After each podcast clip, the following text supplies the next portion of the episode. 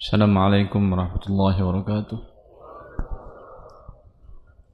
إن الحمد لله نحمده ونستعين ونستغفر ونستهديه ونتوب إليه. أشهد أن لا إله إلا الله وحده لا شريك له. أشهد أن محمدا عبده ورسوله. أرسله بين يدي الساعة بشيرا ونذيرا. وداعيا إلى الله بإذنه وسراجا منيرا. صلوات ربي وسلام عليه وعلى آله وصحبه وسلم تسليما كثيرا وبعد تفضل فوزان halaman halaman berapa ini? Teori-teori yang menghalalkan riba.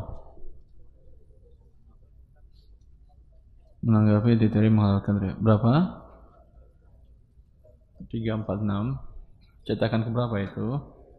Terakhir 11.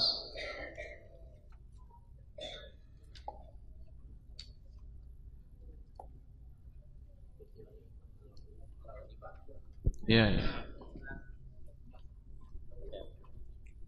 Bismillah. Menanggapi teori yang menghalalkan riba teks-teks Al-Quran dan hadis di atas begitu jelas menyatakan bahwa riba diharamkan dan tidak mungkin seorang muslim meragukannya. Akan tetapi dewasa ini ada beberapa teori ekonomi yang membenarkan riba. Seolah-olah riba memang sebuah keharusan untuk tercapainya keadilan. Teori-teori ini dibuat oleh para ekonomi barat dikarenakan pada awal abad pertengahan gereja Katolik begitu gencarnya melarang praktik riba atau usyuri dalam komunitas masyarakat Eropa. Akan tapi seiring dengan kemajuan perdagangan di Eropa dan menguatnya pengaruh undang-undang Romawi yang melegalkan interest atau yang pada asal katanya adalah berarti ganti rugi keterlambatan pelunasan hutang. Maknanya lebih sempit daripada riba.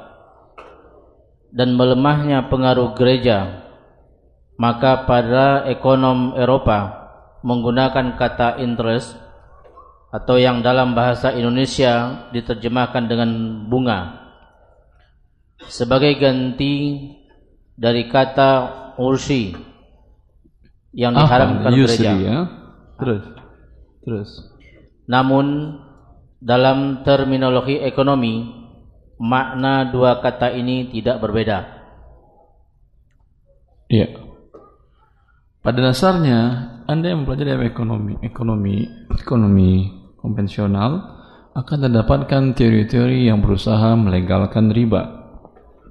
Bila Anda dapatkan teori-teori melegalkan riba, berarti sebelumnya riba dalam agama mereka dilarang atau tidak? Dilarang tentunya. Karena itu butuh teori untuk pelegalan. Hah? Kalau bukan dilarang, ngapain buat teori untuk mengatakan ini sebuah kebenaran, sebuah keadilan, dan sebuah hal yang sesuai dengan kemanusiaan? Tidak perlu. Berarti memang dilarang. Dan sebelumnya telah kita jelaskan, ya kalau nggak salah ya, pada bulan yang lalu seluruh agama samawi mengharamkan riba. Agama Yahudi juga mengharamkan riba. Dhulmin minal ladzina hadu harramna 'alaihim thayyibatin uhillat lahum bisaddihim an sabilillah wa akhdhihim riba wa qad anhu. Telah diharamkan kepada umat Yahudi untuk mengambil riba ya dan telah dilarang mereka untuk melakukannya. Tapi mereka robah karena Allah mengatakan bahwa Yahudi mereka merubah isi Alkitabnya. Para pendetanya merubah. Mereka rubah riba diharamkan bila dilakukan sesama Yahudi. Kepada non Yahudi boleh. Bila Yahudi A memberikan pinjaman kepada Yahudi B, Yahudi A haram bagi dia mengambil pertambahan dari pinjaman.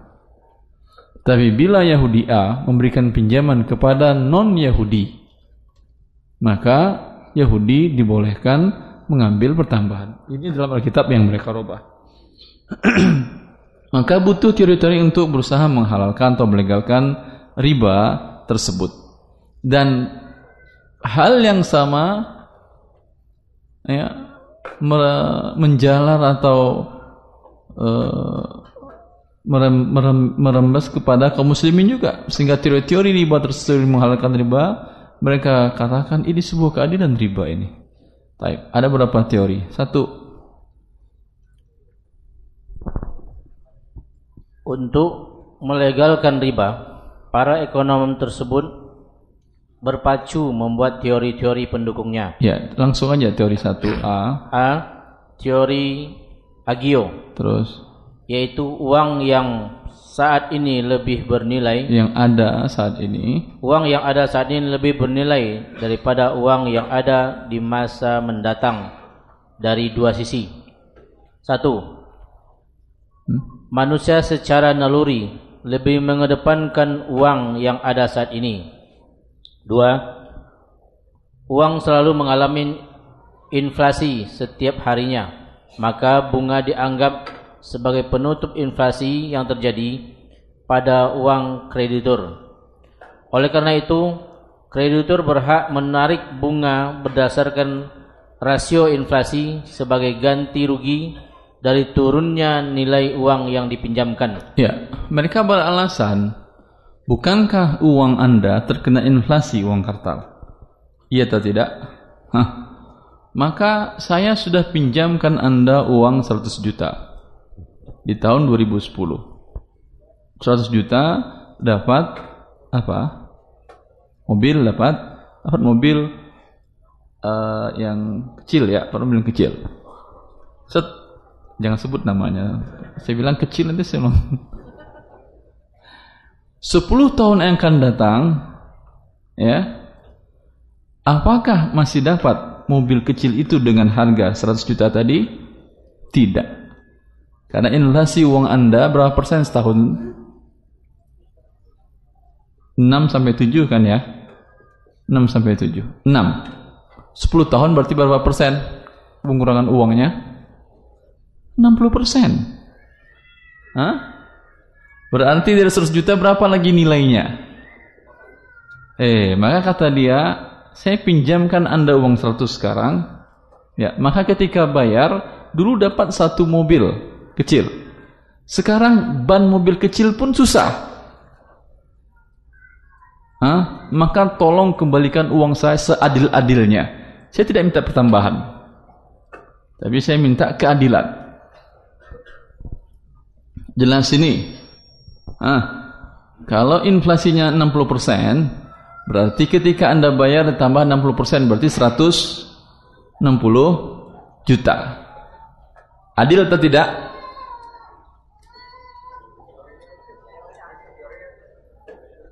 Menurut teorinya adil. menurut teorinya adil. Ya, cuman dijelaskan di buku ini dan banyak perlu menjelaskan. Kalau menguat nanti minta tambah. Kalau maaf, kalau melemah Anda minta tambah. Kalau menguat siap berkurang atau tidak? Andai, andai umpamanya suatu saat, wallah dalam kapan saya nggak tahu. Rupiah Anda menguat, nilai tukarnya, nilai daya beli terhadap barang dan jasa menguat. Ah, nilai 100 itu sama dengan nilai 60. Paham? Nilai 100 juta itu sama dengan 60. Waktu pinjam 100 juta, dapat mobil kecil tadi. Waktu bayar setelah 10 tahun, mobil kecil tadi itu harganya 60 lagi. Walaupun ini mungkin tidak pernah terjadi sebelumnya, ke depan semoga terjadi. Paham anda? Siapkah anda saya bayar uangnya 60? Enggak mau. Naik mau, turun enggak mau. Ya Allah Ustaz. Eh. Jelas? Teruskan baca Fauzan. Tanggapan. Teori ini dapat ditanggapi sebagai berikut. Satu, sebenarnya penyebab utama terjadinya inflasi adalah bunga karena pihak produsen selalu memasukkan ini sudah kejelaskan bulan lalu kan ya sudah kita jelaskan atau, atau belum sudah kan ya bahwa inflasi disebabkan murni oleh riba. Jelaskan ya. Sekarang dia mengatakan saya ingin menutupi inflasi uang saya dengan cara riba. Masuk akal. Masuk atau tidak masuk ini yang terjadi. Ya. Maka kalau Anda terapkan riba lagi, akan inflasi makin besar lagi. Paham? Lalu bagaimana Ustaz? Saya ingin juga memberikan pinjaman uang ke orang, tapi saya tidak ingin nilainya berkurang. Bagaimana caranya? Ah, bagus. Beli, serahkan kepada dia barang yang nilainya relatif tetap. Atau mata uang yang nilainya relatif tetap. Seperti dolar dan euro relatif tetap, walaupun tidak pasti tetap. Saya tidak serahkan kepada anda rupiah. Tapi saya pinjamkan kepada anda emas. Butuh berapa Anda pinjaman? 10 juta. 10 juta, sekarang emasnya berapa gram 10 juta itu? Hah? 10 juta, 20, 200 gram? Ah, 20 gram, baik. Ini emas 20 gram. Nanti kapan Anda kembalikan? Setahun depan. Kembalikan kepada saya emas 20 gram juga. Jelas ini. Biasanya di kampung-kampung begini kan cara pinjam minjam. Orang kampung lebih jenius daripada Anda ternyata. Gak mau mereka pakai rupiah. Mereka pinjam minjam untuk jangka waktu panjang dengan emas. Subhanallah. Karena mereka merasakan dari zaman dahulu rupiah dulu emas kan ya. Rupiah emas, tahu mereka nilainya. Sehingga sampai sekarang mereka kalau meminjam ya, walaupun ada ribanya dari sisi gadainya, tapi tetap untuk lindung nilainya cerdas mereka. Timbul pertanyaan, siapa yang bisa jawab? Ada hadiah? Ada hadiah enggak Ustaz? Janji hadiahnya pekan bulan depan diserah terima hadiahnya. Boleh kan ngutang? Boleh ya, Enggak dikasih hadiah pun boleh apalagi ngutang hadiah. Pertanyaannya, saya hutang emas 100 gram 5 tahun yang lalu. Saya bayar sekarang. 5 tahun yang lalu 100 gram emas itu sama dengan berapa? Anggap 200 juta. Ya, anggap ah terlalu mahal. 100 gram. Kalau 200 ribu per gram berarti berapa? 20 juta. Hah?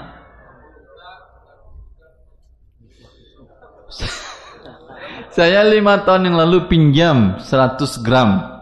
Satu gramnya waktu itu 200 ribu. Berarti berapa nilai rupiahnya pada waktu itu? 20 juta kan ya? 20 juta. Baik. Saya pinjam 100 gram. Sekarang ingin saya bayar. Tapi saya bilang ke dia ingin saya bayar dengan rupiah. Hah? Saya ingin bayar rupiah. Apakah dengan 20 juta sekarang harga emas 500 ribu umpamanya per gram. Berarti 100 gram 50 juta. Apakah saya bayar? Saya tidak mau membayar rupiah, nggak mau saya bayar dengan emas. Capek saya beli emas, gitu mah resikonya tinggi saya nggak mau. Tapi kalau uang kan bisa saya transfer. Hah? Saya ingin bayar dengan rupiah. Saya ingin bayar dengan nilai 20 juta atau 50 juta dan berikan alasannya. Mana yang Anda pilih jawabannya? Berikan alasannya. Kalau betul dapat hadiah buku harta haram, bulan depan saya serah terimakan. Hah? 50 juta. Alasannya? Harga? Saya terimanya mas hari ini atau dulu?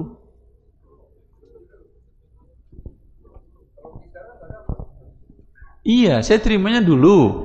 Bayarnya sekarang harga dulu apa harga sekarang?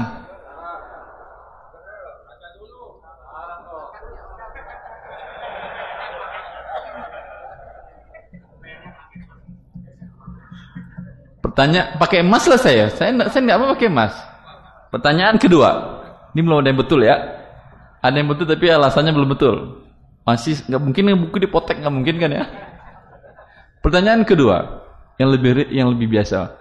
Anda berjalan dengan teman berdua umroh ke Mekah. Ada teman, ada rombongan satu kelompok. Di sana dia kekurangan uang real. pada musim umroh, Ramadan dan musim haji, harga real tinggi atau tidak? Tinggi karena permintaan banyak. Enggak, mereka enggak mau yang itu, mereka mau yang ini yang gede. Mau yang ini mau tuh? Mau yang ini apa yang mau yang gede? Ah, sabar bulan depan kalau gitu. Nanti dia catat namanya. Baik. Enggak jangan panitia jangan usahakan panitia. Nanti insya Allah saya bawain. Kalau saya masih bisa harga penulis, murah harganya insya Allah. Jangan. Berangkat Anda berdua dan di waktu itu Anda kurang real, butuh. Oleh dan lain-lain butuh. Anda pinjam seribu real ke teman. Hmm? Kurs di waktu itu tinggi. Kalau kurs normal sekarang berapa? Tiga setengah. Kalau pada musim Ramadan dan musim haji pasti lebih tinggi. Karena permintaan akan real tinggi. Anggap 3,7. Paham? 3.700 per real. Karena dia pinjam rupiah, eh maaf, dia pinjam real dan dia bilang saya nggak ada rupiah, nggak ada real, tapi rupiah ada di Indonesia. Hah? Maka nanti di Indonesia saya bayar. Pakai kurs yang mana? Kurs pada waktu pinjam, ada kurs pada waktu membayar. Eh, ada pertanyaan, ada Solusi yang terbaiknya, dia kalau punya uang pinjam seribu, kan berarti lumayan kaya dia kan ya. Jangan pinjam, gesek pakai ATM Anda di sana. Keluar apa? Rupiah apa real? Uang Anda rupiah atau real di Indonesia? Kok bisa keluar real?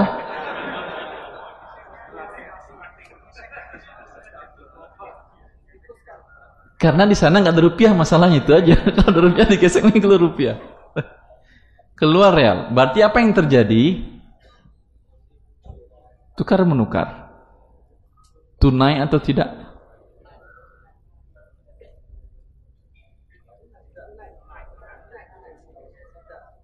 Eh, tadi apa hubungannya dengan teori tadi nggak ada hubungannya? eh, tay.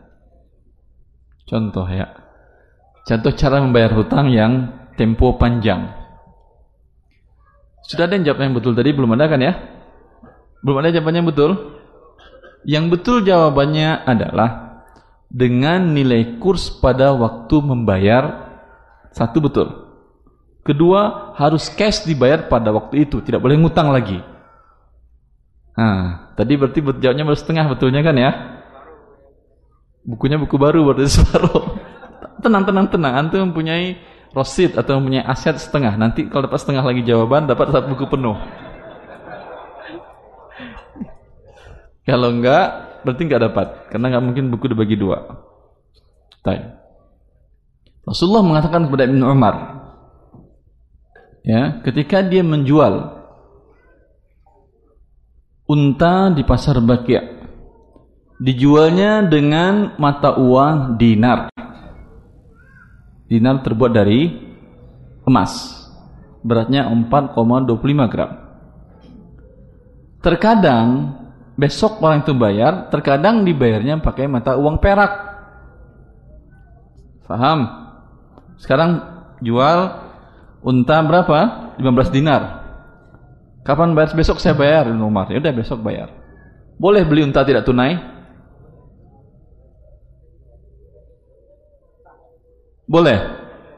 Eh boleh, betul boleh. Tuh. Karena dia bukan komoditi riba. Kalau komoditi riba tidak boleh. Apa saja komoditi riba? Mas, perak, kurma, gandum, garam. Dia enam, satu lagi. Apa? Tolut Syair betul syair. Gandum itu dua bentuknya. Ha? Satu ha? syair, satu bur. Yang bur bulat. Syair agak panjang. Hmm? Jawawut, jawawut. Nah, apa jawawut itu apa itu? Saya nggak tahu. Hah? Enggak, enggak, enggak. Syair bukan makanan burung. dia yang dibuat umumnya bir dibuat dari dari syair tersebut. Sehingga harganya lebih mahal dulu memang untuk makanan ternak. Masa Rasulullah lebih mahal yang bur yang bulat daripada yang panjang. Sekarang karena dicari oleh perusahaan-perusahaan bir maka harganya lebih mahal daripada yang bulat. Syair. Ini kemudian baru diserahkan tunai maka Ibnu Umar menjual unta di pasar Madinah, dijual 10 dinar. Ketika orang itu bayar besoknya, dibayarnya pakai dirham. Maka Ibnu Umar ini menanyakan kepada Rasulullah kasusnya. Maka Rasulullah menjawab, "La ba'sa. Idza kana bi si'ri yaumiha wa alla tatafarraqa wa bainakuma syai'." Dua syaratnya. Kata Rasulullah, boleh. Kemarin engkau jual pakai dinar.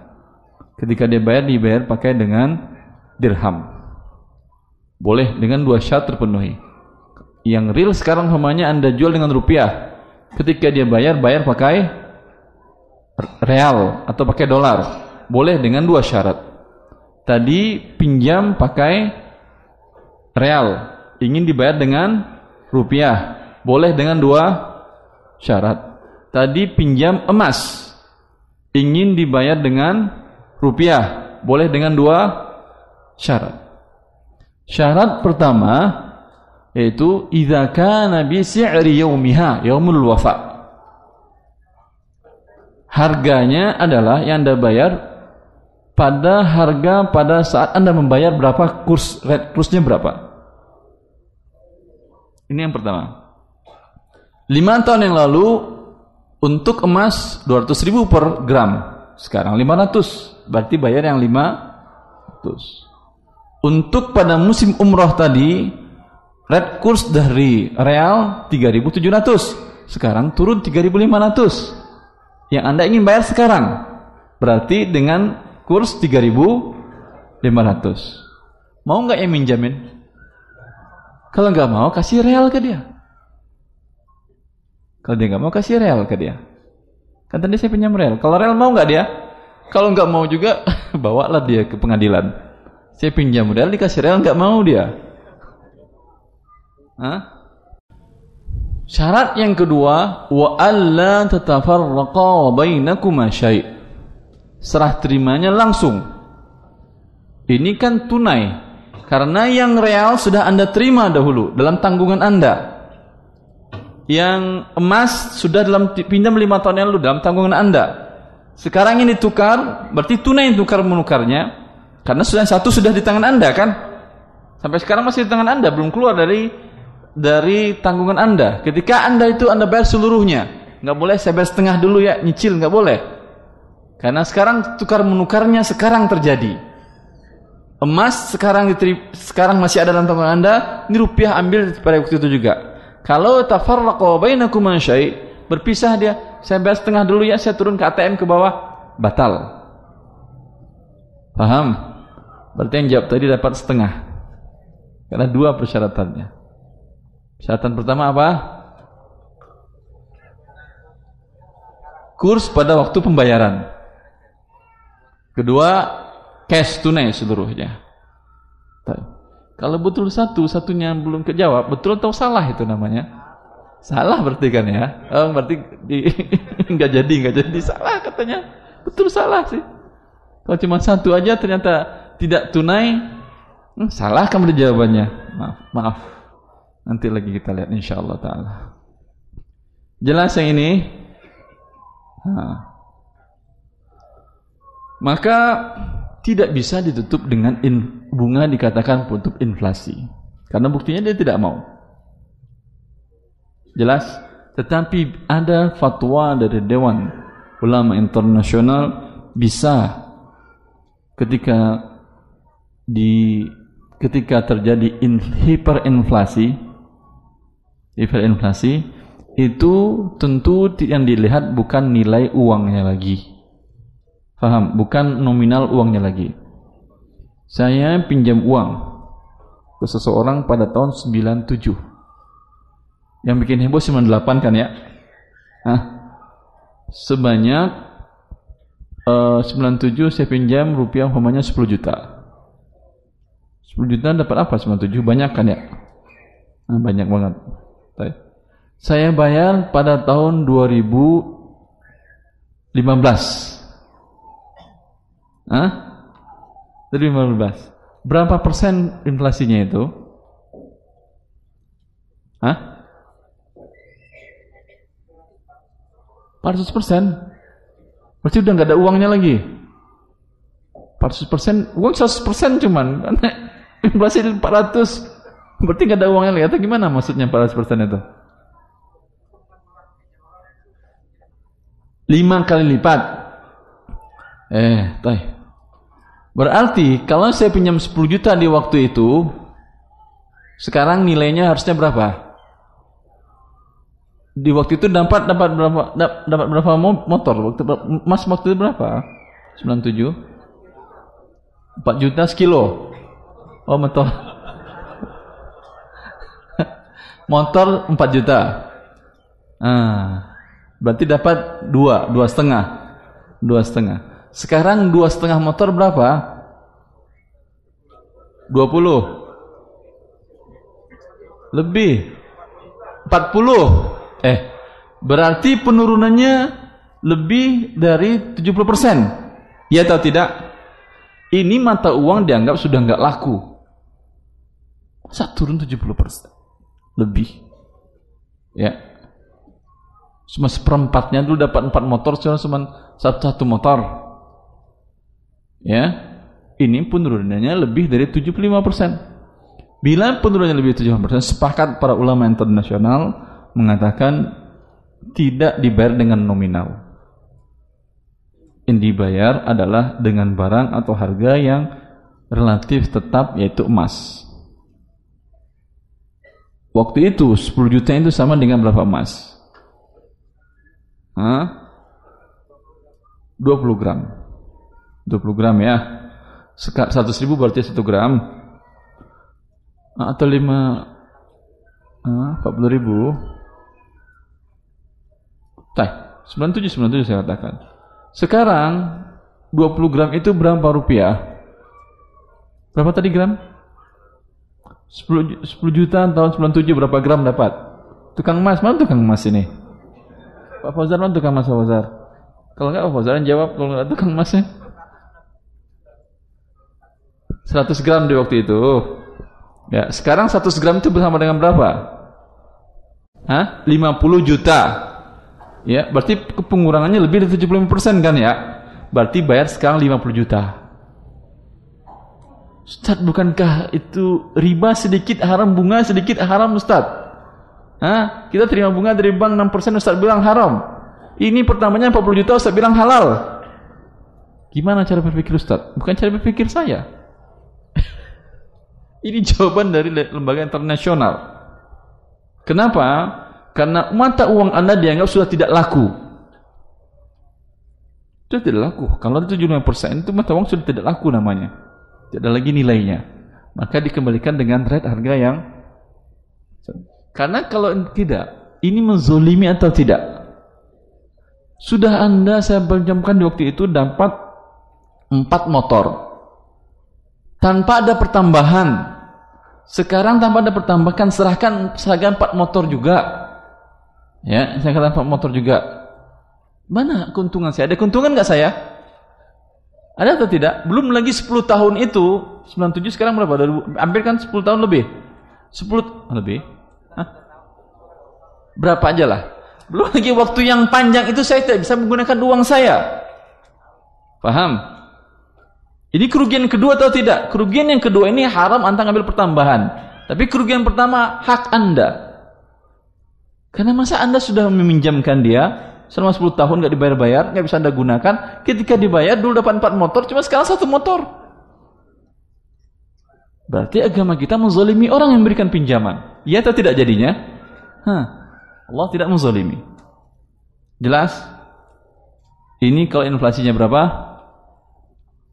70% ke atas. Di buku Al-Haram saya jelaskan rincian fatwa ulama internasional ini. Kalau inflasinya di bawah 30 persen. Seperti yang terjadi sekarang. Setahun 6 persen kan ya.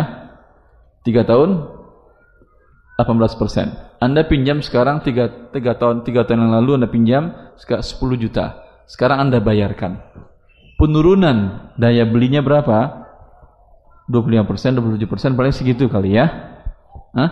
Berapa? Iya 18, 20 persen. Hah? 18 persen. 18 sampai 20 persen. Jelas? Jelas ini. Kalau di bawah 30 persen, sepakat para ulama internasional tidak boleh diikat dengan barang, harga barang tetap. Paham? Ini riba. Ini riba. Karena ini namanya inflasinya sedikit. Kenapa Ustaz, Ustaz mengatakan dalilnya? Dalilnya apa Ustaz yang sedikit itu? Sabda Rasulullah SAW, Al-Thulus wa Thulusu kasyir. Sepertiga, sepertiga ke atas itu banyak. Sepertiga ke bawah sedikit. Ini cuma 18%, sedikit. Kalau Anda minta pertambahan nominal lagi untuk inflasi namanya riba. Dan biasa yang sedikit itu biasa terjadi. Ya, kalau anda ingin aman seperti tadi, saya nggak mau menggunakan pada rupiah. Emas, ini emas, kembalikan emas. Paham ini? Kalau inflasinya di antara 30 dengan 70, 50 persen umpamanya. Pada waktu pinjamkan 7 tahun yang lalu, sekarang waktu-waktu bayar nilai daya belinya cuma setengah lagi. Hah? Maka kerugian ditanggung berdua. Karena yang menyebabkan inflasi yang minjam atau bukan? Apakah saya minjam? Apakah saya membuat inflasi atau tidak? Bukan saya. Kenapa harus saya tombokin uang Anda? Juga orang yang memberikan pinjam juga bukan saya yang buat. Kenapa uang saya berkurang? Paham? Lalu para ulama dalam Majma' Fikih Islami di bawah Islam mengatakan, "Oh ya kalau gitu bagi dua kerugiannya biar adil." Jadi 25% ditanggung oleh yang berhutang, 25% ditanggung oleh pemberi hutang. Paham? Saya pinjam uang 10 juta 3 tahun yang 5 tahun yang lalu. Pada saat saya menyerahkan terjadi inflasi 50%. 10 juta yang lalu setengahnya 5 juta. 5 juta ini saya, saya berarti bukan kembalikan 10 juta. Saya kembalikan 12 setengah. Dua setengah saya nanggung, dua setengah dia yang nanggung. Adil atau tidak? Adil. Alhamdulillah ini fatwa ada di buku harta haram. Baik. Terus Syekh. Jadi tidak benar riba sebagai bentuk inflasi ya. Jadi selanjutnya. B. Teori Hick. Uh. Yaitu waktu memiliki nilai sebagaimana nilai yang dimiliki sebuah barang. Maka bunga yang diberikan oleh debitur adalah sebagai imbalan nilai waktu dari uang yang dipinjamkan. Eh, mereka kan pepatahnya apa? Time is money. Waktu adalah uang. Maka di tangan anda setahun uang saya berarti bernilai uang. Nambah dia beranak dia. Kan waktu bernilai uang. Jelas? Dijawab oleh para ulama kita, kata siapa waktu bernilai uang? Kalau waktu bernilai uang adalah sebuah kebenaran, tentulah yang paling kaya orang yang paling banyak waktunya.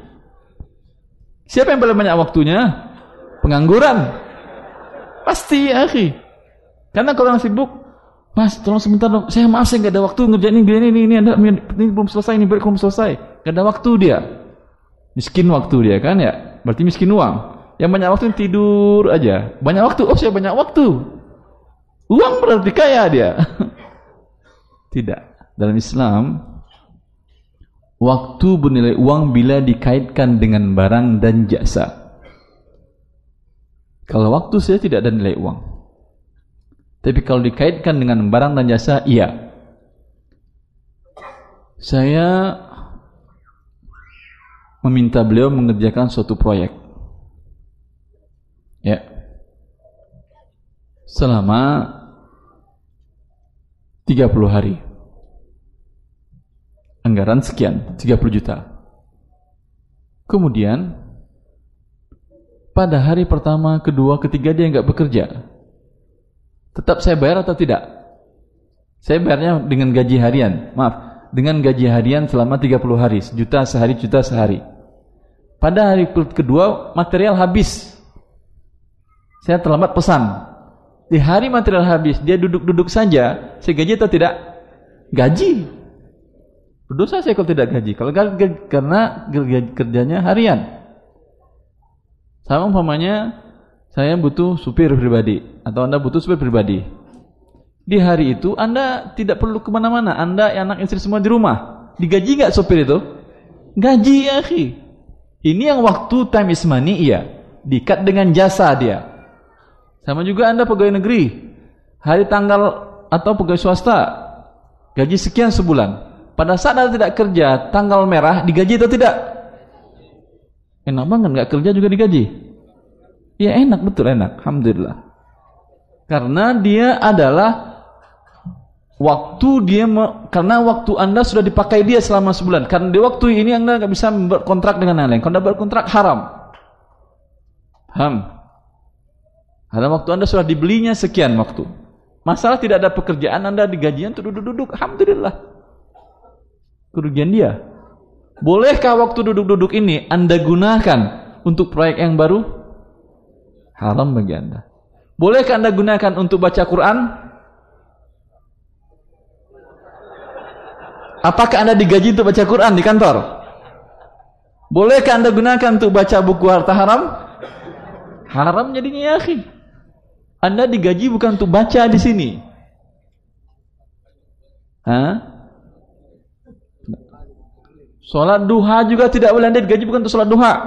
Kecuali Anda salat dari waktu istirahat. Kecuali perjanjian, betul. Kecuali dari awal, Pak, saya mau bekerja di perusahaan ini. Tapi waktu kosong saya gunakan untuk baca Quran. Saya gunakan buat, buat, buat baca buku-buku keislaman. Saya gunakan buat sholat duha. Saya, Pak, ini bukan masjid. saya gaji Anda untuk bekerja di sini, bukan untuk beribadah. Kalau kalau dia setuju, alhamdulillah nggak ada masalah. Paham anda itu? Kalau tidak haram bagi anda. Melakukan yang sunat meninggalkan yang wajib. Karena Allah mengatakan ya ayyuhalladzina amanu aufu bil uqud. Wahai orang beriman penuhilah akad kalian. Dia gaji anda dari jam 8 sampai jam 4 standby. Ada tidak ada kerja standby. Paham? Gaji dapat. Anda gunakan untuk yang lain haram walaupun untuk ibadah kecuali yang fardu kalau yang fardu semua uh, peraturan atas nama HAM membolehkan untuk Anda tinggalkan pekerjaan tersebut. Tetapi tidak boleh Anda lebihkan. Waktu untuk sholat paling digunakan 10 menit. Tapi Anda sengaja santai dulu kipas sambil sholat. Haram bagi Anda kipas-kipas ini. Karena Anda bukan dikasih uang untuk kipas-kipas di sini. Iya atau tidak ya? Langsung masuk kantor. Maka semakin anda belajar Semakin disiplin anda bekerja. Masya Allah. Bukan tujuan anda mencari keredoan perusahaan Bukan instansi Tapi keredoan Allah Jalla fi'ula Yang mewajibkan anda demikian. Jelas masalah pengangguran tadi ini? Taib, taib uh, C ya C. C apa C ya? Teori Adam Smith Hah, ya apa kata dia Yaitu Rasio laba atau profit umumnya lebih tinggi daripada bunga. Ya. Maka bunga adalah sebagai ganti rugi untuk kreditur atas sebagian laba yang tertunda ya. karena uangnya dipakai debitur. Eh, masya Allah. Huh. Sedangkan sebagian laba seba, sedangkan sebagian laba lagi untuk debitur. Ya. Demikian dengan demikian kedua belah pihak sama-sama mendapat laba. Masya Allah mendapat laba berarti bukan riba namanya. Pintar mereka buat teori ya. Tapi yang mereka akal ini syariat Allah lebih pintar lagi para ulama kita menjawab daripada mereka buat teori. Mereka mengatakan bunga paling berapa persen sih? Paling berapa persen setahun? Mana tukang bank, mana tukang bank? tukang manis ini 13 sampai 14 gitu kira-kira ya enggak 13 14 14 persen Anda pinjam 100 juta. 100 juta Anda modal putar setahun, keuntungan berapa persen biasanya? Hah? Biasanya berapa persen? Sampai 100 persen? Laba bersih, sampai enggak? Usaha terserah mau usaha apa aja, jual beli barang apa saja, atau bisnis apa saja. Bisa enggak untung 100 persen itu suatu hal yang susah atau gampang? Mana pedagang? Gampang atau sulit? Anda menjasa jasa lain. Pedagang kain jangan pedagang kain. Biasanya hotel atau hotel di Mekah itu cuman dia sewakan Mekah, uh, musim haji, musim Ramadan setahun cukup dia tidur dia nggak mau terima tamu udah cukup untungnya. Hah? Cukup untung labanya semuanya. Maka sisanya biasanya kalau umroh di masa-masa di luar high season itu murah banget. Lebih murah hotel bintang 5 di sana daripada bintang 5 di Jakarta. Padahal dekat haram. Cukup bagi mereka sudah. Artinya setahun maka mungkin 100% sangat mudah. Bah, saya banyak yang mengatakan dengan modal sekian Ustaz, satu miliar saya dapat keuntungan sampai 20 miliar dalam waktu kurang satu tahun. Biasa, artinya dalam bisnis biasa. Halal bisnis, halal bisnisnya. Sekarang saya cuma minta dari Anda 14%. Anda ambil sisanya lah. Hah? Berapa sisanya? 86. 86 untuk Anda, saya 14% saja. Bunga. Kan banyak orang bisnis seperti ini. Ada umpamanya Anda mau dapat proyek. Kurang modal. Bilang pada teman, masukin modal saham Anda di sini, modal Anda 100, ya. Nanti saya beri setiap bulannya, huh, sekitar 10 persen. Setiap bulan 10 persen? Ada ini? Ada. Berarti setahun berapa persen udah? 120 persen? Ada. Ini boleh apa tidak? Kalau seperti ini akadnya riba. Dan ini sayangnya banyak diterapkan oleh kaum muslimin. Dia punya masukkan modal Anda, nanti setiap bulan saya kasih sekian. Ah, ini riba karena tetap dan tidak menanggung kerugian karena nanti setelah satu tahun dia tarik modalnya kembali. Ini bukan bagi hasil namanya. Eh maaf, ini betul bagi hasil namanya. Tapi bukan mudorobah. Karena mudorobah bagi hasil dan bagi rugi. Kalau ini bagi hasil saja, rugi tanggung sendiri oleh ente. Ini riba namanya. Jelas ini. Lalu bagaimana yang syar'i Ustaz? yang syar'i ya memang tadi dikatakan kecil 16%. Maaf kita jawab dulu yang Adam Smith. Ini memang kecil. Tapi dia tidak menanggung risiko. Ya, dia tidak menanggung risiko. Rugi usaha orang itu tetap dia mendapatkan keuntungan. Maka di sini tidak ada keadilan, bukan mudharabah ini namanya. Mudharabah akan berkurang uang Anda bila si pengelola rugi. Jelas. Maka coba kita lihat mudharabah tabungan mudharabah di lembaga keuangan syariah. Anda perjanjian uang Anda rugi atau tidak? Anda bagi hasil saja kan ya? Uang Anda kembali penuh. Sama atau tidak dengan yang tadi? Enggak tahu saya. Kalau Anda bilang sama, Anda bahwa bank syariah tidak syariah gitu. Wallahu alam. Cuman mereka mengatakan yang menjamin bukan kami. Kan tadi saya katakan kalau ada umpamanya kerugian udahlah saya enggak jangan pikirin kerugian, saya nanggung. Maka diharamkan dalam Islam. Hanya dapatkan bagi hasil saja tidak menanggung kerugian.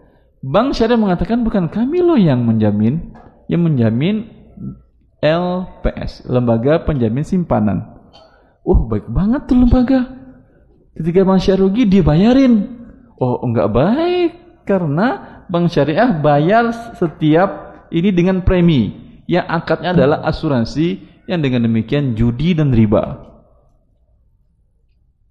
Yang untuk Asia yang memiliki LPS ini nih adalah Yahudi Amerika Lehman Brothers, perusahaan banknya dia.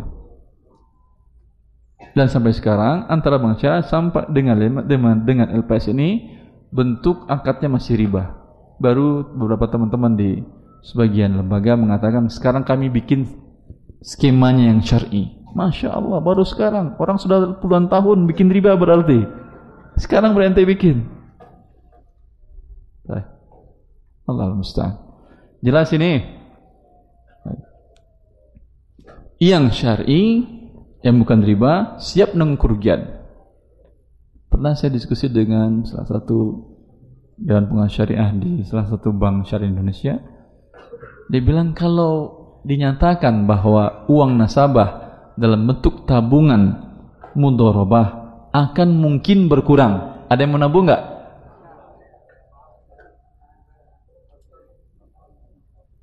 Nggak mau ente nabung, berarti nggak mau syariah ente. Kalau di saya lihat salah satu bank syariah di Arab Saudi, saya lihat muzakirah tafsiriyahnya. Yaitu MOU-nya ketika mendirikan bank syariah ini, dia menyatakan di sana untuk tabungan nasabah yang berbentuk mudharabah yatahammal al-khasarah. Si pemilik modal yaitu penabung menanggung kerugian. Banyak nggak yang nabung di sana? Sampai sekarang dia bank terbesar di Saudi Arabia. Cabangnya paling terbanyak. Kalah yang uh, Citibank itu punya pangeran Saudi. Di sana kalah oleh bank yang syariah di situ. Berarti masih mau orang nabung di situ? Mau karena dia rekening dia, rekening mudharabah khusus nilai minimal nilai mudharabah itu 100 sekitar 100 ribu real, 350 juta. Anda nggak bisa tabung mudharabah dengan uang kecil. Kalau uang kecil adalah tabungan giro wadiah tanpa pertambahan. Tidak ada bonus, tidak ada segala macam. Itu bisa. Kalau cuma nabung 3000 real, maaf, berarti sudah sebut. Kalau nabung cuma 10 juta, 5 juta, boleh, tapi tidak ada pertambahan. Ingin bertambah, ada batasan minimal dia. 100 juta, silahkan masuk yang ini, tabungan ini. Untung betul dibagi dan biasanya untungnya besar. Rugi betul Anda tanggung. Siap orang menanggung rugi tapi untungnya besar. Ya atau tidak? Kalau untungnya cuma kecil, cuma tiga ribu rupiah, siapa yang mau nanggung rugi? Rugi yang tidak bilangnya besar. Ketika bagi hasil dikumpul-kumpulin setahun cuma dapat seratus ribu. Ketika rugi satu juta. Siapa yang mau? Hah? Allah taala Jelas ini? Baik. Terus Syekh. Empat. Teori tadi, resiko. Tadi C. Berarti D. D. Ah, teh. Teori resiko. Ah, risiko, ha? Apa tuh? Yaitu bunga yang diberikan oleh peminjam kepada pemberi pinjaman merupakan ganti rugi dari berbagai resiko yang dihadapi oleh pemberi pinjaman. Seperti resiko pinjaman tidak dapat Peminjam, melunasi utangnya. Eh, ya. Dia mengatakan, ini saya kan pinjamkan uang kepada Anda ada risiko. Mungkin anda nggak kembaliin. Nah, dalam Islam mengatasi risiko bukan dengan bunga, bukan dengan riba. Ya, sama juga kalau tidak dibuat denda keterlambatan nanti dia nggak mau bayar. Risiko kan? Risiko atau tidak? Maka dibuatlah denda keterlambatan untuk pembayaran hutang Anda pakai air. Hutang Anda pakai listrik. Terlambat ada dendanya? Jangan bilang tidak. Semua orang tahu ada. Ada atau tidak? Ada. Untuk mendidik orang disiplin. Ya Allah, dididik orang muslim dengan riba. Riba disiplin. Allah musta'an. Baik. Dalam Islam ada caranya. Dengan gadai. Rahan. Terima barang gadainya.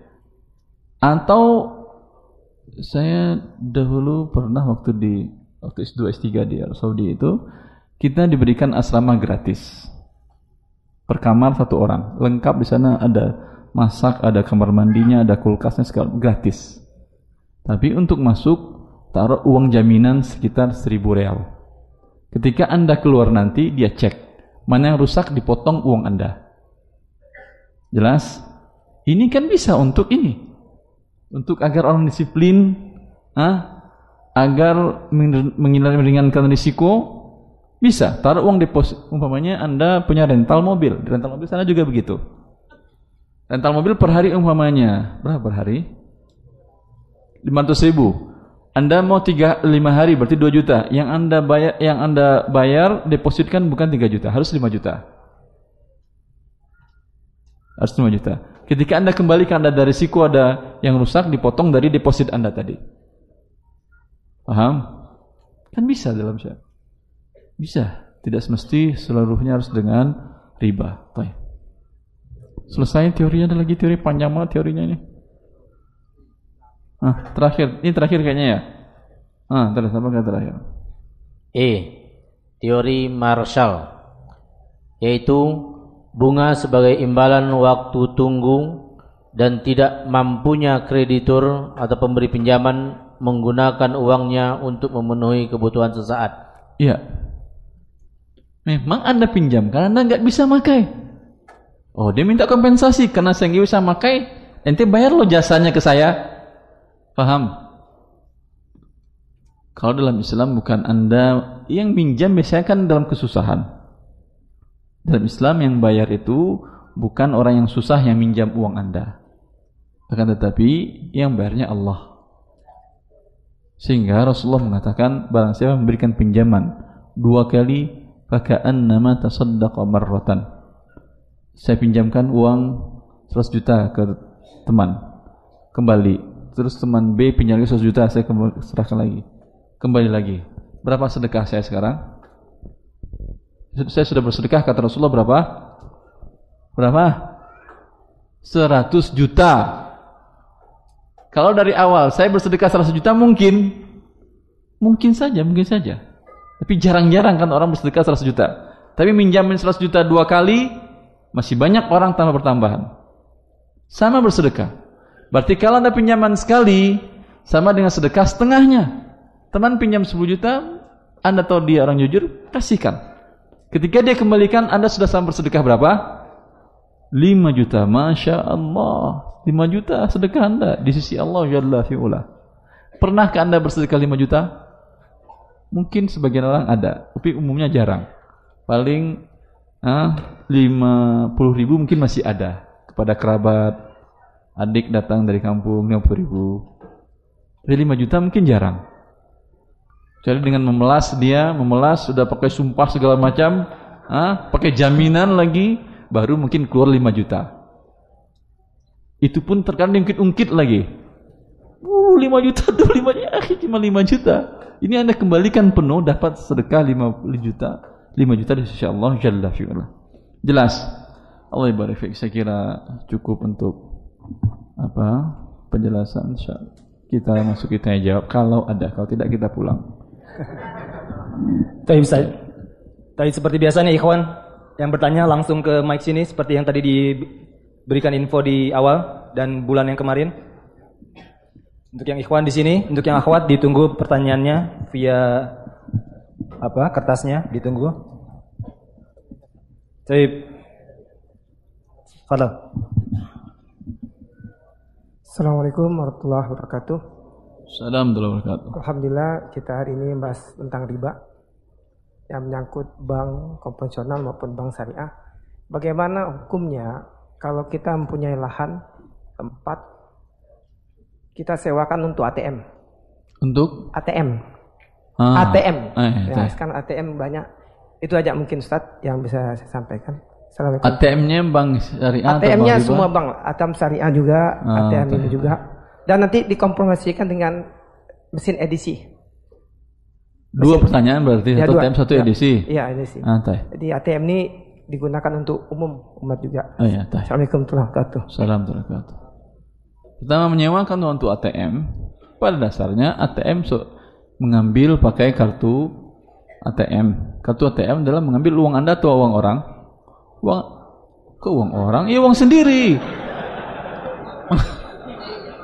mengambil uang sendiri dari ribanya tidak ada ribanya. Jadi rekening anda rekening riba memang. Ngambil bunga. Tapi bisa nggak diambil di situ kartu pakai kartu kredit? Bisa. Eh, berarti kalau pakai kredit dia akan dicas bunga ribanya. Tapi ke, apa kemungkinannya besar atau kecil? Kecil sekali. Hah? Wasyadzu. Sesuatu yang jarang terjadi nggak ada hukumnya, maka hukum asalnya boleh. Tolong menolong dosa bagaimana? Saya kan ngambil uang saya. Dia buat akad riba di sana bukan di tempat ATM kan? Dia buat akad riba di cabangnya yaitu ketika buka rekening. Antum kalau sudah saya jawab jangan lawan, nanti kalah sendiri antum. Allah Ustaz. Ya. Pembuatan akad ribanya ketika membuka rekening bahwa dari uang pinjam yang Anda pinjamkan ke bank diberikan bunga ini akad riba atau tidak? Riba. Itu minta dicoret kalau Anda ingin syar'i. Anda pun Anda tarik di ATM itu narik uang sendiri, bukan uang ribanya Anda tarik. Kecuali kartu kredit. Tapi kartu kredit syal. Jarang terjadi orang baik kartu kredit di ATM-ATM tersebut. Jelas. Pertanyaan pertama, pertanyaan kedua tadi apa dia? Edisi. Edisi untuk membuka edisi disyaratkan harus buka rekening kan ya? Rekening ketika dibuka ada perklosub pernyataan bahwasanya Anda akan diberikan bunga. Ya atau tidak dari pinjaman. Ini riba atau bukan? Riba. Walaupun belum dapat bunga sudah Anda setujui, Anda menyetujui riba. Diharamkan oleh Allah. Maka coret bunga ini. Saya nggak mau nih yang klausul ini saya nggak mau pak. Bisa buka rekening tanpa itu? Ya bisa, bisa. Bisa mereka kan mau uang. Pas kipasin uangnya, oh iya iya pak, nggak apa-apa kita coret. Masalah dunia ya, mereka Tuhannya adalah uang. Ya, memang halal haram memang penting. Coba anda lihat juga yang di bank-bank syariah juga nggak mesti semua nasabahnya muslim. Mana yang menguntungkan buat dia hitung-hitungan dia di sana dia akan ke sana. Jelas. Bila ada ya persyaratan tersebut maka perlu buka rekening. Tapi ada sebagian lembaga keuangan yang non syariah mau dia dinolkan itu mau dia. Mau dia. Sebagian yang non syariah mau dinolkan. Dengan demikian akad dia memberikan pinjaman tanpa ada pertambahan riba. Dengan demikian boleh anda menggunakan mesinnya. Ketika menggunakan mesin anda dikenakan cas kan ya? Sewa tidak ada tay. Tapi ketika orang bayar pakai kartu kredit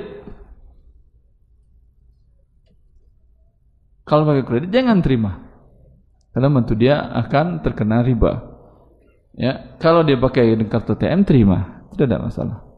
Baik.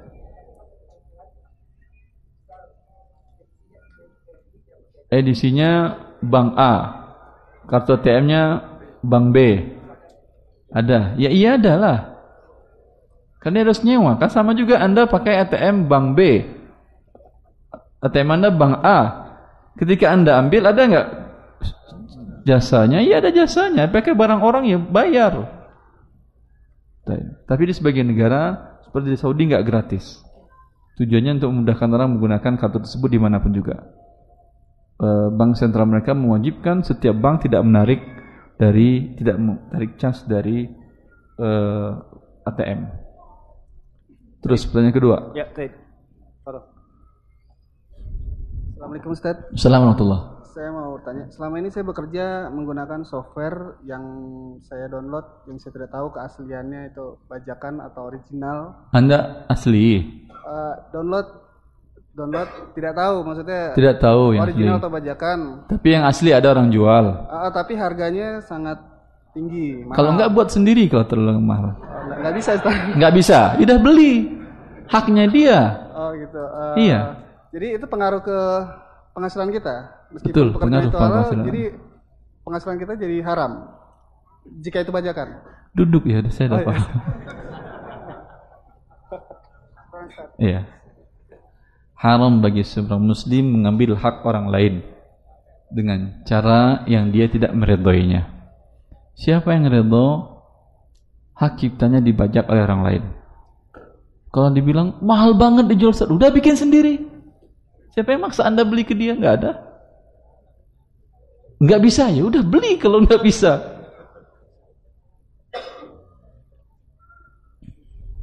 Taib. Ini fatwa dari lembaga OKI telah keluar tentang menjual barang KW termasuk. Menjual barang KW termasuk. Hah? Itu kan KW tapi program bukan barang. Haram ini Anda ambil. Kecuali pemiliknya mengizinkan. Minta izin ke dia, kalau izinkannya alhamdulillah. Kalau enggak beli dari dia. Jelas, ini berdampak kepada tidak halalnya hasil dari usaha Anda memakai barang KW ini yang Anda gunakan untuk produk yang lain.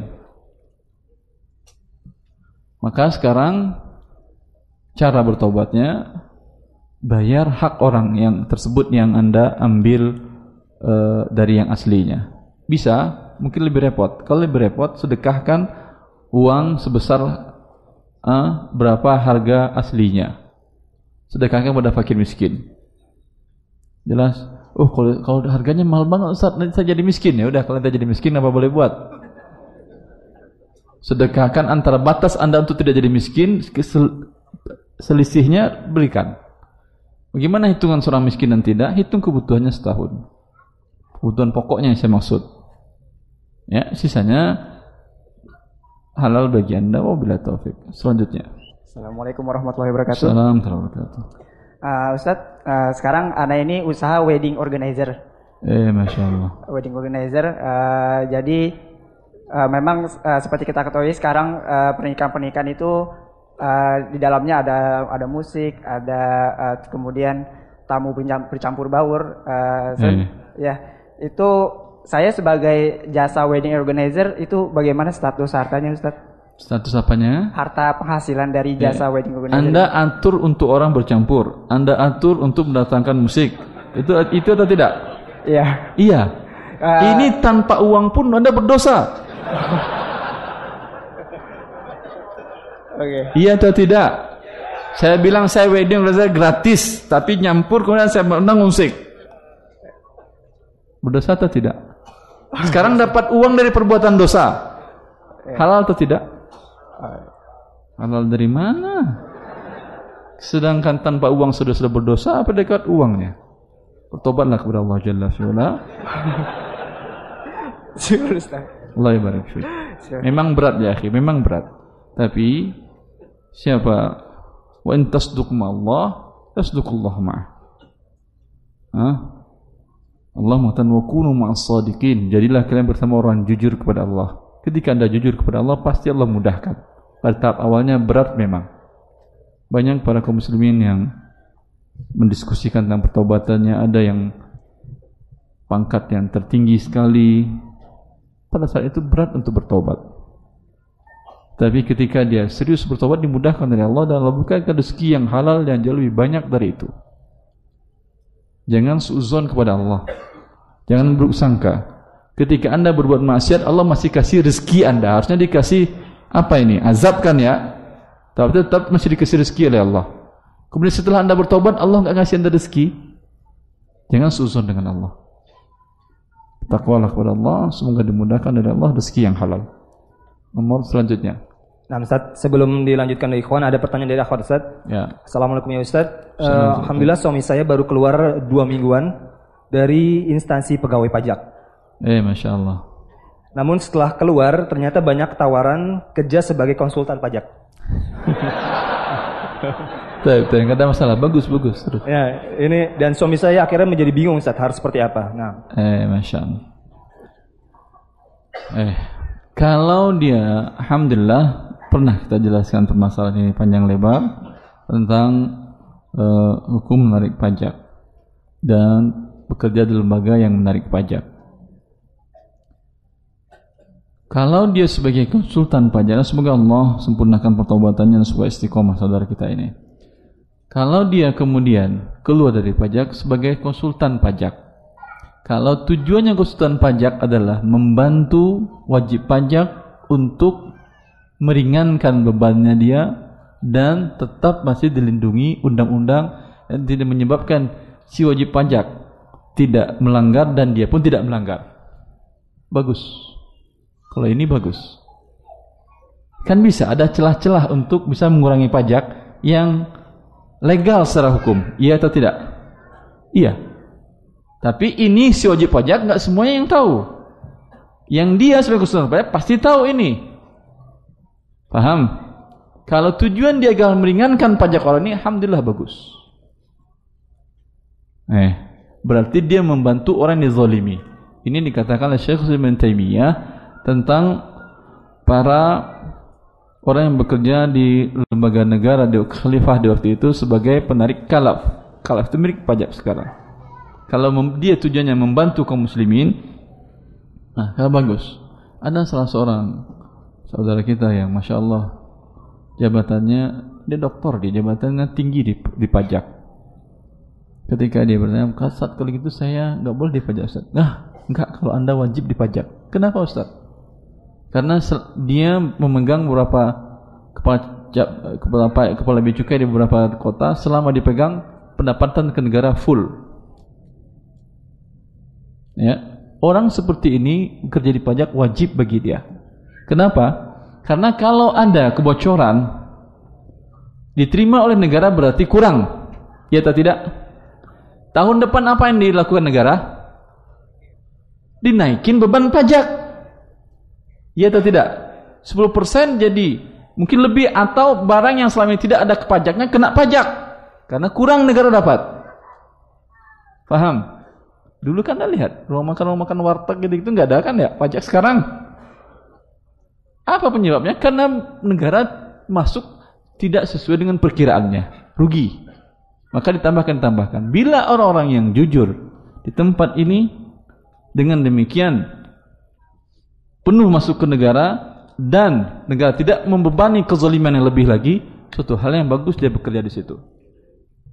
Tetapi ada umpamanya nasabah wajib pajak yang bisa dibantu dia untuk mengurangi pajak, dibantu oleh dia. Tapi biasanya pangkatnya lambat naik ini kan ya. Hmm? Pangkatnya bisa lambat naiknya. Tapi nggak ada masalah. Tapi gaji anda menjadi halal dan keharusan bagi anda bekerja di lembaga ini. Karena nggak mungkin lembaga ini akan di, dihapuskan sama sekali, nggak mungkin. Yang bisa adalah mengurangi kezaliman. Paham? Allah barik fikum.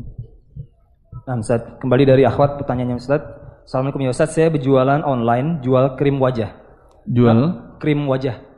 Eh, teh. Nah, namun mereknya saya ganti pakai nama beliau sendiri. Bagaimana hukumnya? Beliau sendiri itu apa? Si penjual ini mengganti merek yang sudah ada, hmm. lalu dengan diganti dengan label uh, si penjual tersebut. Oh, merek dia. Nah, seolah-olah dia yang produksi. Oh, alam. Kalau merek dia berarti produksi dia kan ya? Hmm. Kecuali dia minta izin kepada produsen sebelumnya. Tolong buatkan saya ini, tapi buatkan atas nama saya. Ini biasa ada air minum, ada tisu, ada segala macam. Ya, sebagian negara tisunya yang membuat perusahaannya perusahaan tisu yang lain juga, tapi namanya nama namanya perusahaan khairiyah ini yayasan yayasan sosial ini biasa. Tapi dengan menutup tidak boleh, seolah buatan dia. Eh, ya, kalau mau buat sendiri, nah harus bikin seperti ini. Kalau enggak beli dari situ kosong bisa. Hah? Apa namanya? Meklon apalah nama terserah lah yang penting beli saya beli sekian pieces buat nama-nama saya. Mau nggak si produsen tadi? Nggak mau dicet produsen yang lain? Insya Allah pasti ada yang mau. Hah? kalau dikit ya nggak mau dia capek dia bikin. Baik, satu lagi Ustaz. Suami saya bekerja sebagai pilot. Yang ingin ditanyakan adalah apakah pendapatannya halal jika pada airlines tersebut menghidangkan minuman yang beralkohol kepada penumpang? Eh, apakah pilot digaji dari penjualan alkohol? Jawab. Ada yang jawab iya Ustaz. Saya nggak tahu apakah dia dijadikan penjualan alkohol. Cuman dosanya, ah, sampai hamiluha wa asiraha wa saqiha dilaknat semuanya oleh Allah. Yang mengangkutnya, yang bawanya, yang semeja yang ada di sana, semajlis di sana, semua dilaknat oleh Allah Jalla fi'ula. Tetapi gajinya tidak berdampak. Wallah ta'ala alam. Nah, Tapi terkutuk iya, maka hendaklah dia mensyaratkan untuk pesawat saya tidak ada itu. Kalau enggak saya enggak mau. Saya turunkan pesawat ini di Mekah.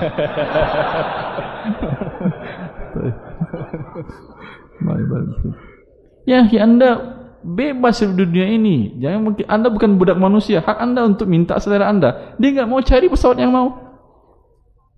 Kalau nggak ada bikin pesawat sendiri, terbangin sendiri. Subhanallah susah banget hidup. Fadal ya. Saya sekarang ah. Assalamualaikum Ustaz. Assalamualaikum. Eh, di tempat saya bekerja itu ada yang namanya serikat pekerja. Ah. Setiap anggotanya itu diwajibkan membayar iuran 25.000 sebulan. Diwajibkan. Diwajibkan membayar iuran Eh. 25.000 sebulan. Yang itu kita nggak tahu iuran itu digunakan buat apa. Itu hukumnya gimana Ustaz? Diwajibkan. Diwajibkan. Imbalannya apa? Imbalannya jadi waktu itu di diiming-iming jadi pada ada isu bonus itu bonus di perusahaan kalau misalnya yang dapat bonus hanya yang jadi anggota serikat pekerja itu aja Imbalannya apa? Bukan imbalan itu yang rugi Anda. Ya itu iming-iming itu aja Ustaz. I- Mimi kok rugi? Imbalan yang saya maksud. Ah, Saya umpamanya bayar uang iuran lingkungan. Tapi imbalannya apa? Rumah saya disapu setiap hari depannya halamannya oleh ke- ke- kebersihan, kemudian ada ke keamanannya. Ini kan ada imbalannya namanya ini. Iya. Ini serikat pekerja tadi Anda bayar sekian per bulan Jadi atau sekian per tahun. Imbalannya diberikan dia apa kepada Anda? ya hak kita diperjuangkan untuk bonus itu Ustaz. Jadi kalau yang Oh dia yang tidak- perjuangkan bonus, nggak dapat bonus lapor saya. ya gitu Ustaz. Diperjuangkan oleh dia sampai Ya. dapat. ya Kalau saya dapat bonus, kenapa Ustaz? kalau apakah semua yang nggak dapat bonus? nah kemarin di apa Sebentar. isunya seperti itu Ustaz. Iya, iya, iya. jadi iya. apa- Kalau anda nggak dapat bonus baru bayar. Uruskan bonus saya, saya bayar ini itu boleh. ah, Ini bonus pasti dapat. Kenapa harus anda bayar? Iya atau tidak? Langsung ke rekening anda masuk, kenapa bayar di sini? Paham? paham Ustaz. Ini termasuk makan harta manusia dengan cara yang batil. Ya ayyuhalladzina amanu la ta'kulu amwalakum bainakum bil batil illa an takuna tijaratan an taradin minkum. Kata Allah yang manusia jangan memakan harta sekalian sebagian makan harta orang lain dengan cara yang batil tidak ada imbalan batil namanya. Sebagian sekolah umpamanya atau sebagian lembaga pendidikan dan lain-lain mereka mengenakan biaya kepada murid yang tidak ikut stud ihlah yang ikut kegiatan di luar sekolah bayar 30 ribu yang tidak ikut juga bayar 30 ribu. Yang ikut ada imbalannya jasa dan barang dan makanan. Yang tidak ikut apa imbalannya? Gak ada imbalannya. Anda akan bayar di sisi Allah Jalla fi'ula nanti mempertanggungjawabkan ini. Memakan harta manusia dengan cara yang batil yang tidak ada imbalannya kan dia redo Ustaz kata siapa dia redo gak ada orang yang redo cuman takut diberhentikan saja dia Baik. Allah barik fiik. Assalamualaikum warahmatullahi wabarakatuh. Assalamualaikum warahmatullahi wabarakatuh. Yang saya mau tanyakan Ustadz, Ya. bagaimana hukum syari tentang tenaga kerja outsourcing? Soalnya di situ apa sensitif sekali tentang penjoliman tenaga kerja. Tentang penzuliman tenaga Iya, kerja. perusahaan outsourcing. Perusahaan outsourcing. Ya, terima kasih. Yang kedua Jazakallah Ustadz, khair. Hah? kedua boleh. Satu. Apa? Outsourcing kalau itu kan jasa ijaratul ashkhas menyewakan jasa manusia juga bisa menyewakan jasa barang saya sewa satu apa satu gedung satu building. Di sana ada 10 lantai. Saya sewa satu miliar setahun. Kemudian saya partisi-partisikan saya sewakan ke orang lain dengan satu lantainya harga 1,2 dapat saya berapa? Satu murah kali 10 untung saya berapa pokoknya? Banyak lah pokoknya untungannya. Boleh boleh pada jasa barang pada jasa orang juga boleh. Ini kan sudah sudah saya sewa. Ternyata nggak ada orang sewa. Saya memang enak banget. Kata siapa yang namanya saya ada resiko saya belum tentu dapat penyewa. Sama umpamanya outsourcing. Saya umpamanya buat sebuah perusahaan outsourcing saya di bidang security eh, tenaga keamanan. Saya sediakan karyawan saya 100 saya didik saya segala macam. Paham? Ya kemudian saya gaji sebulan gaji UMR umpamanya 2 juta 300 2 juta 500 umpamanya UMR nya Hah? dapat saya kontrak nggak dapat saya kontrak gaji dia berapa? 2 juta 500 kerja nggak kerja dia 2 juta 500 lalu saya jual jasa dia ke pihak lain dengan gaji 5 juta Hah? Kata siapa anda bilang saya enak saya dari siku anda dari siku atau tidak? tidak kerja anda sama kerja dengan saya 8 jam di sini 8 jam di sana Oh itu bukannya menjual orang, kata saya menjual orang. Kan saya sudah sepakat dengan anda kerja sama saya 2 juta 500 per bulan. Kerjanya apa? Nanti mungkin saya tunjuk anda jadi security di sini seminggu, seminggu di sini, seminggu di sini. Kalau tidak ada kerja, tetap gaji anda 2 juta 500. Risiko di tangan siapa? Di tangan dia atau tangan saya? Dia aman sudah. Karena aman biasanya untuk yang aman gajinya kecil. Di mana-mana begitu kaidahnya. Paham? Yang risiko tinggi bisa jadi satu tahun saya nggak dapat kontrak. Yang ini saya gaji nggak semuanya satu tahun? Wajib saya gaji. Kalau saya bilang belum ada uang semuanya itu urusan saya. Saya wajib menggaji mereka. Haram bagi saya tidak menggajinya. Maka dengan risiko besar ini saya berhak mendapat keuntungan. Kalau tidak mau jangan jadi outsourcing. Jangan jadi pegawai outsourcing Anda langsung tahu ajukan diri untuk jadi satpam di perusahaan tadi. Saya nggak pakai outsourcing, saya pakai langsung saja daftar ke perusahaan tadi. Jadi tenaga keamanan, silahkan. Tapi ketika anda siap tadi dengan gaji sekian, ada tidak ada kerja, maka ini adalah halal. Allah taala alam. Jelas? Atau sama juga dengan outsourcing pembantu rumah tangga sama. Kan ada atau babysitter sama. Baik. Assalamualaikum Ustaz. Waalaikumsalam warahmatullahi Ustaz, Ana jual beli mobil bekas. Masya Allah. Karena keterbatasan tempat, jadi Ana titip di showroom teman. Titip. Nah, ya, Ana nah. titip misal dengan sistem storan. Misalnya sistem? storan. Maksudnya storan. Misalnya ya. Ana titip mobil sedan, antum store ke Ana 100 juta, terserah antum jual berapa. Nah, titip jual. Iya, titip jual. Eh, taib. Ya. Saya nah, pikir tadi karena nggak ada parkir, titip bayar parkir. Ya, Ustaz. Titip nah, jualkan terus. Ya, titip jualkan. Nah, terkadang si showroom itu jual dengan cara leasing, Ustaz. Apakah anak ikut tolong menolong dalam berbuat eh, Anda beli, itu? kemudian tolong jualkan. Dari ya, saya sekian, titip. terserah Anda berapa dapat berapa. Nah, nah Ustaz. Terkadang dia Jualnya jual leasing. menggunakan jasa leasing. Ustaz. Anda ada hubungan nggak dengan leasing itu? Nggak ada.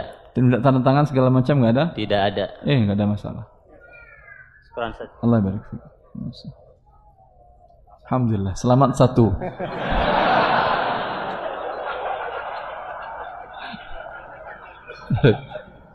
Baik, kita jeda dengan pertanyaan akhwat lagi Ustaz. Assalamualaikum ya Ustaz. Bagaimana dengan dengan uang pensiun PNS? Apakah itu termasuk haram karena saya menerima gaji tersebut tanpa bekerja? Pensiun, uang pensiun. Ya, nah. Pensiun memang untuk gaji yang bagi tidak bekerja. Bagi yang bekerja bukan pensiun gajinya. Gaji namanya. Eh, apakah itu haram kalau tidak ada imbalan? Tidak. Itu dia dipotong dari gaji Anda sekian persen, kemudian dari eh, pihak yang mempekerjakan Anda sekian persen, ya. Ini hukum asalnya halal. Akan tetapi sayangnya uang ini kemudian diputar oleh lembaga lembaga yang mengumpulkan dana tadi dengan cara yang haram. Anda tidak berdosa. Dengan syarat Anda mengambil uang sebesar uang Anda dan uang diberikan oleh perusahaan atau instansi. Tanyakan pertambahannya jangan. Ya. Tanyakan kepada umpamanya Anda terima pensiunan pesangon cash sekian juta. Tanyakan kepada pihak yang menyerahkan kepada berapa yang dipotong dari gaji, berapa yang dari perusahaan berapa pertambahannya. Dia mengatakan umpamanya dari dari 500 juta ini pertambahannya 50 juta, 10% adalah bunga yang kami kembangkan. Ya.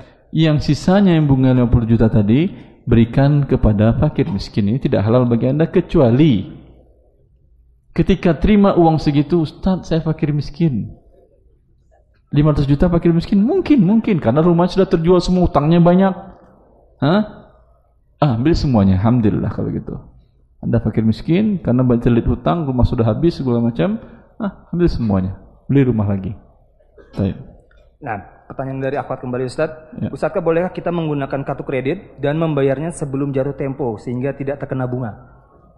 Eh, sehingga tidak terkena Nah, Jangan beri hukum sendiri tidak kita riba. Saya yang berikan hukumnya. Kalau enggak ada saya nggak mau jawab. Pertanyaannya, dia membuka ambil kartu kredit, kemudian tidak pernah terlambat membayar. Apakah boleh atau tidak? Itu boleh pertanyaan seperti itu. Sehingga tidak kena bunga berarti sudah dihukum dia. Tidak kena bunga, tapi pada waktu Anda menerbitkan kartu, bukankah ada klausul bila terlambat dikenakan bunga, denda. Ini riba atau tidak? riba. Allah mengatakan wa halallahu al-bai'a wa harrama riba. Allah menghalalkan jual beli dan mengharamkan riba. Anda tantangan setuju ini. Allah bilang haram, Anda setuju halal.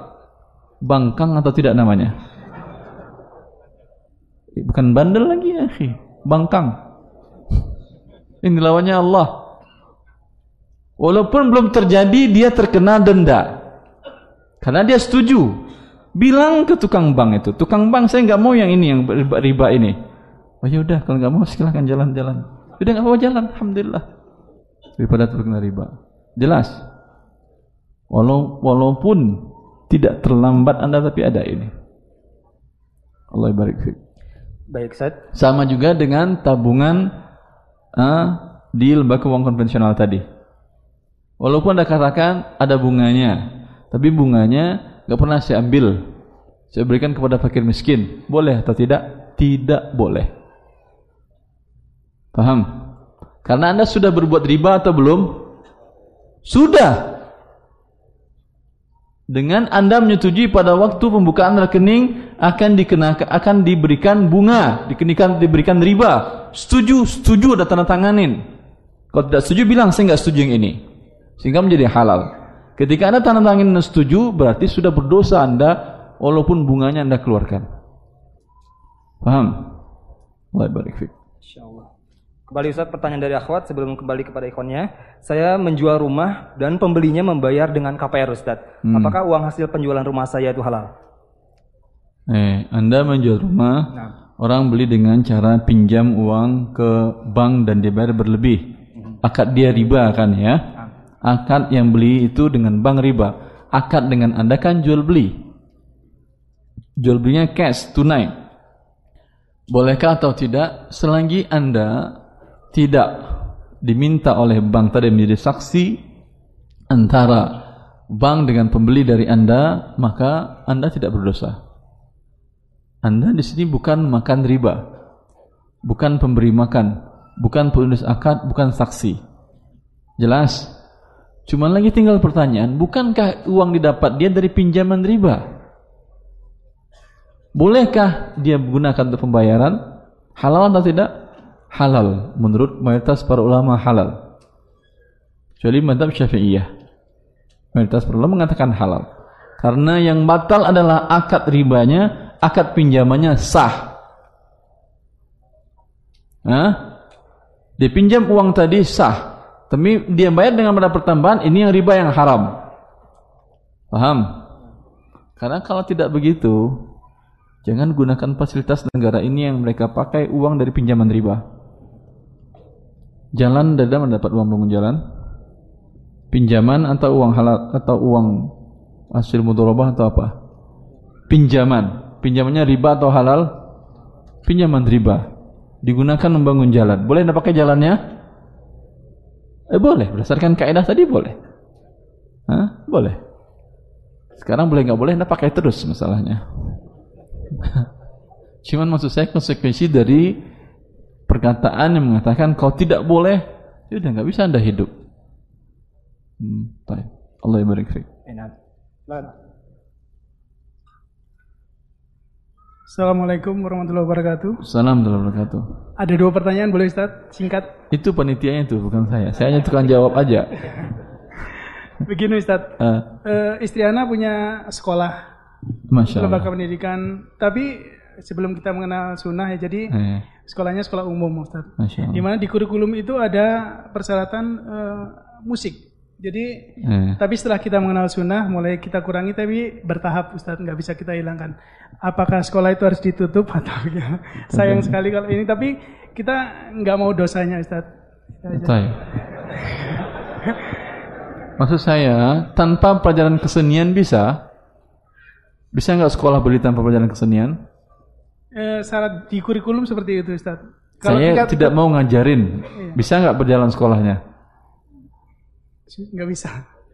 Ah, jadi kalau ke tradisional diarahkan ke tradisional musik tradisional seperti angklung seperti itu Ustaz. Mau tradisional, mau modern, namanya musik atau tidak? Artinya gini, eh, di kurikulum itu ditekankan untuk kemampuan untuk motorik anak TK ini Ustaz. Jadi untuk koordinasi Anak antara- TK?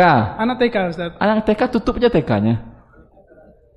Bikin TK, TK ada kurikulum nggak kan? Ada dari dari ini, dari apa? Dari Diknas. U- udah, bikin TK tanpa diknas-diknasan. Bisa? TK nggak ada masalah ya, akhi. kan itu non formal. Formal atau non formal? Ada nggak persyaratan masuk SD harus ada jasa TK? Tidak ada. Tapi kalau masuk SM, SME harus ada jasa SD itu iya.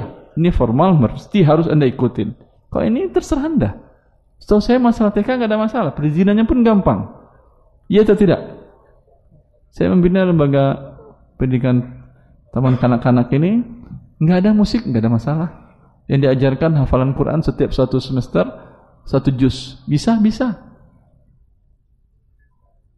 Daripada dengan keleng-keleng-keleng, mending dengan air, Qur- air Quran ya, akhi. Anak kecil itu dia serapnya cepat. Maka yang paling bagus untuk anak kecil itu bukan diajari motorik-motoriknya, tapi diajari yang daya serap yang paling cepat itu. Cepat nangkapnya dan lama ingatnya. Gunakan nikmat Allah ini untuk Al-Quran. Sehingga tidak tutup maju malah TK Anda. TK tahfiz Quran selama 2 tahun anak TK hafal 10 juz, Masya Allah. Hah? Benar biasa, biasa seperti ini biasa. Karena anak kecil kalau di di di sebagian negara kaum muslimin di Arab Saudi seperti yang saya lihat, cepat dia tangkap anak itu. Dengan cara talqin, gurunya baca, mereka itu bareng-bareng, gurunya baca, bareng-bareng, 10 kali baca, hafal sudah dia.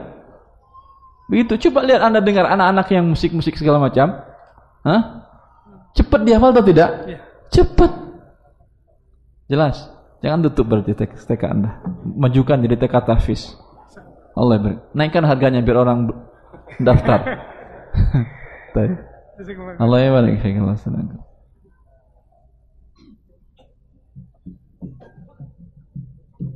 Iya masalahnya kalau pendidikan itu murah orang nggak lirik. Tapi kalau dinaikin, oh orang lirik oh ini bagus nih berarti. Ada program tahfiznya, tapi masya Allah. Assalamualaikum Ustaz. Salam wabarakatuh. Eh, saya ada pertanyaan, eh, di mana eh, ada kasus seorang istri meninggal dunia. Hmm. Eh, ketika istri tersebut masih hidup, eh, di mana eh, dari sisa uang belanja yang diberikan oleh suaminya eh, dikumpulkannya, dan juga dari sisa uang dari misalnya ada diberikan oleh anak-anaknya dikumpulkannya, kemudian diberikan rumah atas nama istri tersebut. Hmm. Eh, apa pertanyaannya adalah apakah rumah tersebut menjadi warisan istri ketika dia meninggal? Eh sebentar.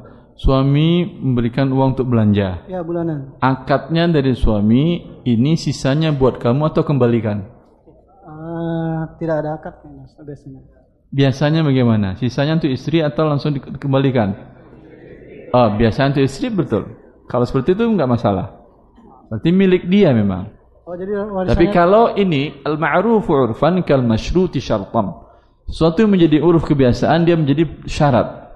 Berarti kalau Anda kasih belanja istri umpamanya sebulan 5 juta, ah, sisanya milik dia. Kalau Anda ingin kembali sisanya bilang ke dia, ini amanah. Ah, gunakan untuk belanja, sisanya kembaliin. Lalu buat saya, buat kamu nanti ada akhir bulan gaji. Ih, gaji? Ente pembantu dikasih gaji enggak? Gaji gaji. Babysitter dikasih gaji enggak? Tukang kebun kasih gaji enggak? Sopir dikasih gaji enggak? Istri 24 jam enggak dikasih gaji. Ini orang terzalim di dunia ini. Orang yang nggak ada hubungan dengan dia dikasih gaji, datang cuma sebentar sebentar. Ini 24 jam di rumah dia. Hah? Servis lengkap. Luar dalam, nggak dikasih gaji. Ini orang yang paling zalim di dunia ini. Jelas. Maka bilang ke dia, nanti di akhir bulan kita bagi hasil. Sisanya berapa? Kamu sepertiga, saya dua pertiga. Mantap kan seperti itu? Mantap. Ya, berarti dia kembali kembali kepada uruf. Uruf di negara kita, sisa dari uang belanja berarti milik istri. Ya. Maka dengan demikian rumah milik istri. Ketika dia wafat, dibagi sebagai harta waris.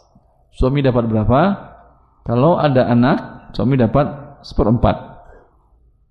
Ya, baik. Terus. Assalamualaikum warahmatullahi wabarakatuh. Assalamualaikum warahmatullahi wabarakatuh. Uh, jika kita sudah bertobat untuk tidak menggunakan bank konvensional Ya. dan tidak menggunakan lagi, sudah kita potong ATM-nya, tapi belum melapor, Ustaz. Belum melapor ke bank kita buka bank konvensional tersebut. Apakah sah untuk tidak menggunakannya tobat kita? Mereka anggap sah atau tidak? belum lapor, belum Enggak, tahu. mereka anggap sah atau tidak? Mereka anggap sah atau tidak? Belum enggak ada belum ada informasi, Ustaz. Harus tanya dulu. Nah, tanya ke dulu. Kalau dia anggap sah dia berarti sah. Kalau tidak dianggap sahnya berarti Anda masih terdaftar sebagai orang yang berhubungan tentang riba dengan dia. Bagaimana dengan yang sudah meninggal, Ustaz? Hah? Bagaimana jika sudah ada yang meninggal, misalnya orang Kalau tua? meninggal langsung terputus kan akadnya? Oke. Iya kan? Ya, kasih Ustaz. Allah barik fiik. Assalamualaikum, Ini Ustaz. maaf ini pertanyaan terakhir ya. Saya eh, izin dulu istirahat sebelum asar teh. Assalamualaikum Saya Ustaz. Eh, saya memproduksi dan menjual celana jeans perempuan. Hah. Sementara saya tahu jeans buat perempuan muslim adalah haram. Cuma setelah saya Jeans buat perempuan muslim celana haram. jeans, celana jeans, Ustaz. Haram? Celana jeans buat perempuan. Haram. Saya kan sudah tahu Ustaz, sama Kata siapa haram? Anda tahu dari mana haram? karena membentuk lekukan tubuh Ustaz. Ih, itu kalau jeans itu dipakai dia tanpa pakai baju gede lagi di luar. Ah, Kalau dipakainya baju lagi di luar, di dalaman saja haram atau halal? halal. Tapi kita saya tidak bisa memastikan nih perempuan Iya, kalau tidak bisa memastikan dia mungkin pakai kerudung, mungkin tidak.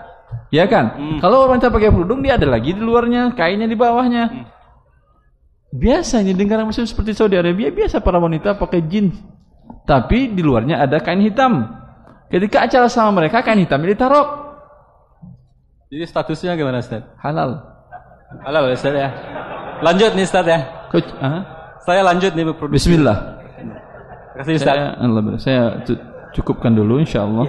Dan depan kita lanjutkan. Ya. Assalamualaikum warahmatullahi wabarakatuh.